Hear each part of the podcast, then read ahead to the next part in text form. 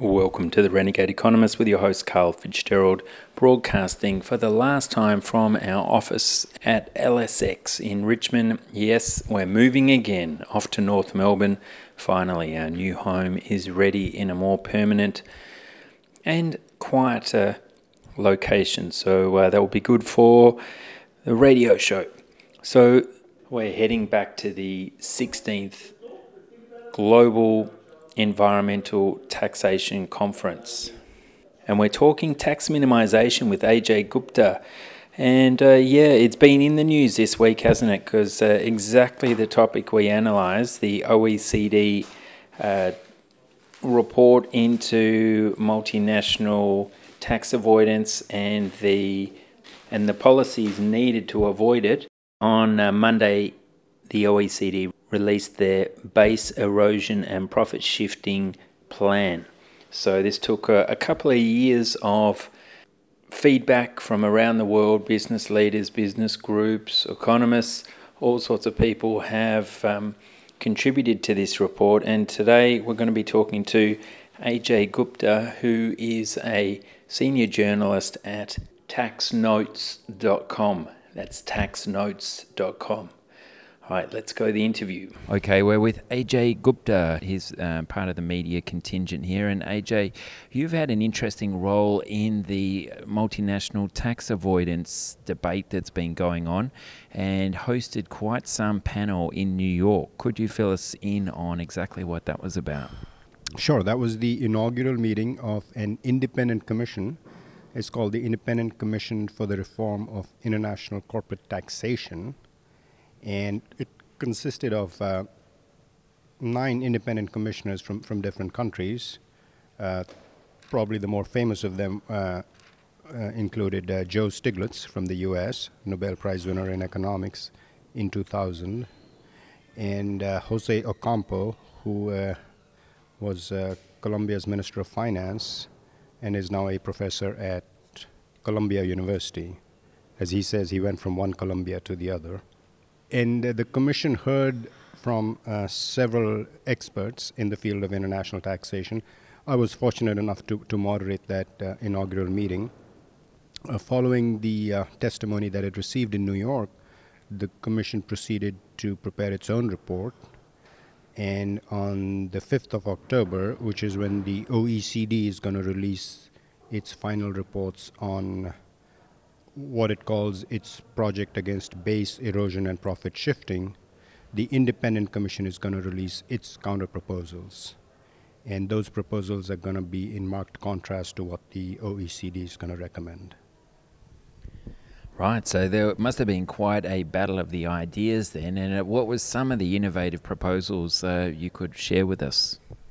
So the Commission uh, essentially uh, came down against uh, continuing with what the OECD calls the arm's length method, which is maintaining the fiction that uh, the constituent groups of a multinational enterprise are independent entities dealing with each other at an arm's length basis. The Commission uh, is going to recommend that all of these constituent groups be treated for what they are, which is essentially captives and that all the income and all the expense items just be allocated based on on arbitrary formulae rather than, uh, as I said, persisting with this fiction of trying to impute uh, economic prices to dealings which are really essentially the left hand dealing with the right hand, which, as we've seen, allows these enterprises to move their profits artificially around and then hide most of them in tax haven jurisdictions. So the Commission recommends the best way to get rid of that is use arbitrary formula to assign uh, profits to, to different jurisdictions in which a multinational operates. And so, what are some of those formulas uh, that tax avoidance uh, experts use? What is called formulary apportionment is what the commission is going to recommend, and that would look at factors such as um, headcount, sales, payroll, things that are difficult or almost impossible to fudge. And if you use those yardsticks, then a, a certain percentage of profits would be allocated to a given jurisdiction depending on the actual economic activity that is taking place in that jurisdiction. Whereas if you continue with the arm's length method, then it is possible, for example, to set up what are called gold plate entities, which are really just entity, paper entities in tax haven jurisdictions, and have them hold, for example, valuable intangibles, and then allocate profits to those uh, entities in the Cayman or the Bahamas or other tax haven jurisdictions. So if you're using actual on the ground reality factors such as sales or headcount or payroll, then it's impossible to claim that most of your profits are arising in the Caymans because you're unlikely to have more than one or two people in the Caymans. Or just even a post box. Or even a post box. so that's the usual trick, isn't it? They just have a post box set up there and say their whole company's run out of this tax haven, and for that reason, they should be able to pay basically zero tax.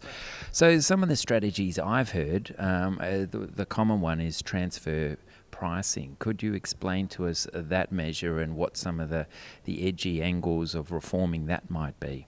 Right. So what I was talking to you about, the arm's length method, that is sort of the the, the basic um, the principle that guides the the current um, arms uh, transfer pricing uh, regime. Transfer pricing is essentially what price to impute to uh, goods and services that are moving between constituent elements of a multinational group. So, for example, when Google Ireland is dealing with Google US, what price would you impute to goods and services that are flowing in between them? What transfer? What price would you impute to that transfer? So that is transfer pricing, and the OECD, since uh, I want to say at least 50 years now, maybe more, has been using the arm's length method so that is one way to do it. And what the commission is going to recommend is to use what I said is formulary apportionment to impute prices to these transfers. So when we normally hear about transfer pricing, what we think about are, as you alluded, um, these artificial prices that are based on this fiction of, of entities trading with each other as third parties at, at, arm's length. And the fiction says we should dispense, the commission says we should dispense with that fiction. And so, just to spell out that example, because the tax rate is lower in Ireland, uh, the uh, the prices would probably be uh, doctored so that uh, the the the proportion of trade was higher in Ireland, so that um, the American tax entity would pay less, um, and the, the the Irish tax entity would also pay less, but because they've got a lower tax rate. That's right, and and typically the way it, it is done is that you set up an intangibles holding company, a holding company in Ireland that that supposedly is the owner of patents or copyrights or trademarks, and so then your entity that is doing actual business in, in the rest of Europe or in Asia or the Middle East is paying royalties for using these patents that are held by a sister company in Ireland. So you're siphoning off your profits under the guise of paying royalties to your intangibles holding company. And as you said, because that is incorporated in Ireland, it's going to pay a really low rate of tax on those royalties that it is receiving. It must be uh, frustrating for the OECD because they always try and come up as, with a progressive um, tax reform. And I remember 10 years ago there being talk about tax harmonisation rates. And the OECD was having a big conference in Melbourne. There were all these international journalists. And the very night before the three day conference, with all sorts of heads of states flying in, the media were treated to a lavish uh, seminar session at the, the Ritzius Hotel overlooking the river. And this was hosted by George Bush's favorite think tank, the Heritage Foundation. And it was filled with um, so called experts talking about filling the minds of the media with exactly why they shouldn't believe that these tax harmonisation rates will ever work. And so the media entered into this three day conference already having had their mind made up for them. So uh, here we have the OECD again um, uh, promoting these uh, BEPS rules. Uh, there are other groups critiquing that, that's fair enough. But then you have uh, sovereign states such as England and Australia coming out with their own policies, and it uh, was the last act of our recently demoted and, and now retired, well, soon to be retired Treasurer Joe Hockey with the um, introduction of combating multinational tax avoidance bill. So uh, here in Australia, they um, imposed a system that any multinational with uh, global revenues over $1 billion, if they were caught avoiding tax, they would have to pay back double what they owed plus interest. So uh, that was a broad brush stroke that um, was one of the pushes. And the other angle to that reform was that they changed the thin capitalisation rules um, to help I put in inverted commas, uh, prevent multinationals from shifting profits overseas via extensive interest deductions. Now, this thin capitalisation argument is probably, would that be the next most popular mechanism um, to transfer pricing in terms of tax avoidance amongst huge companies that have offices all around the world? Actually, the OECD's uh, BEPS project does uh, look at uh, interest uh, deductibility and comes up with what it calls best practices on, on that. It addresses thin cap rules and also uh, interest payments within a group. So clearly, the, the, the OECD is aware of that and is, is trying to come up with recommendations for different countries to try to address that. But you're right. I mean, the way profits are are shifted around, artificially shifted around, are using intangibles and therefore royalty payments or debt within the group and therefore interest payments within the group. Those are the two principal means which allow profits to be artificially moved to tax friendlier jurisdictions. Well, I must say I'm impressed with the continual momentum to to uh, tighten up on multinational companies. AJ, what do you see as uh, best practices, and what do you think will eventuate uh, with this continual policy uh, conundrum that that faces so many governments around the planet? So, the arm's length method, I think, is is unworkable because it is essentially inconsistent with setting up a multinational enterprise. The reason multinational companies set up subsidiaries rather than work with independent vendors or contractors is because their efficiency is to be gained by having different companies belong to the same group.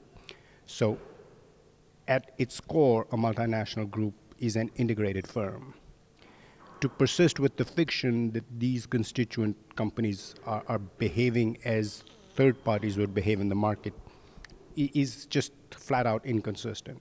So the arm's length method has to give way at some point to some sort of arbitrary allocation. And it's just a question of time, and sooner or later, these rules are going to have to start acknowledging that that whatever arbitrariness there might be in a, in a formulary apportionment method, that is way better than the potential for abuse in any other method. Well, AJ Gupta, thank you so much for joining us, and thank you for all the interesting conversations we've had overlooking the Sydney Harbour. And uh, yeah, we've been very lucky up here, so thank you. My pleasure. Thank you. So there we have AJ Gupta from taxnotes.com.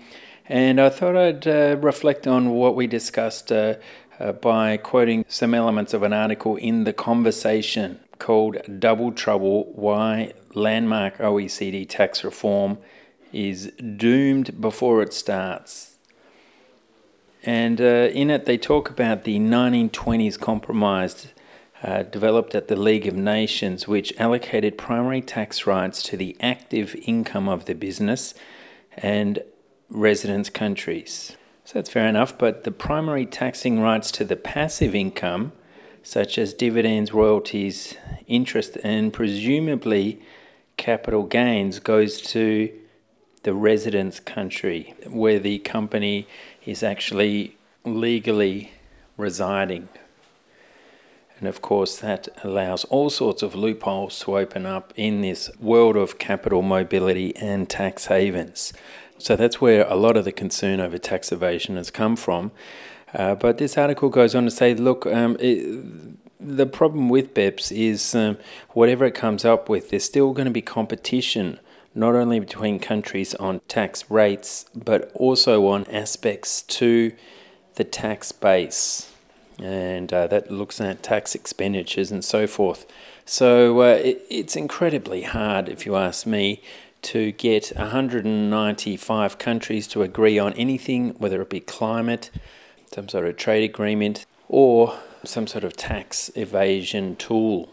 And that's why, beyond that minimal criticism, is the greater concern that companies will still be able to shift entities around according to where this tax competition is uh, greatest. And uh, it seems like in India, where a whole pile of uh, concern has erupted there over tax evasion, and I think what they call black money.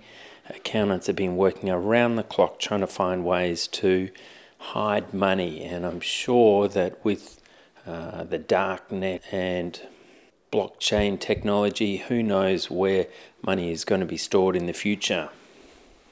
So, here on the Renegade Economists, of course, uh, you can hide companies, but you can't hide one of the major asset bases that so many companies need, and that is the land. And that's why switching taxes off our incomes, off our corporate profits, which are massaged by accountants anyway, and placing that tax base back on the largest asset in any economy, and adding to that other monopoly rents such as, uh, dare I say it, banking licenses, or something that's just come out in the news, a story we've been following for a long time here, and that is DNA privatisation. And uh, in great news, Yvonne D'Arcy, who took Myriad Genetics, the company we've been talking about for years, to the federal court over BRCA1, the gene linked to breast and ovarian cancer. She lost that at the federal court but appealed and took it to the High Court. And just this afternoon, it was announced that the that Yvonne D'Arcy was successful in defeating this looming patent over one of our core genes, BRCA1. So, uh, why should companies have the ability to privatize what's known as the commons and these common gifts to us, whether they're our DNA sequences, whether it's land in prime locations, or whether it's never ending copyright, such as uh, the Mickey Mouse cartoons that uh, Disney's made so much money out of. Uh, these are in the public interest, and we should all share from those natural profits. So let's hope that the tax avoidance multinational debate continues in years to come to recognize that uh, uh, this world of complexity often needs a very simple solution, one that can't be avoided. We all need land. Even cyber companies need the electromagnetic spectrum to broadcast through. So that is uh, part of this planet and would come under our far reaching tax reform. So, this is a shortened edition of The Renegade Economists. I look forward to being back with you next week on 3CR Airwaves. This week is the Mental as Mental Health special. So, uh, I handed my 30 minutes on the public airwaves to our friends uh, at brainwaves to broadcast and tell their story, important as it is. All right, well, I hope you look after your mental health. I hope reading some of the content you find on earthsharing.org.au, prosper.org.au, or michael-hudson.com. His new book, Killing the Host, is out and causing quite a storm online this week on naked capitalism, amongst others. All right, thanks very much for listening. My name's Carl Fitzgerald. Send your feedback to renegades at earthsharing.org.au and assist my mental health by joining, becoming a member of our organisation at prosper.org.au. Prosper.org.au. That's where most of our content is. All right. Thanks for your help keeping an eye on these monopolists trying to carve up this beautiful planet.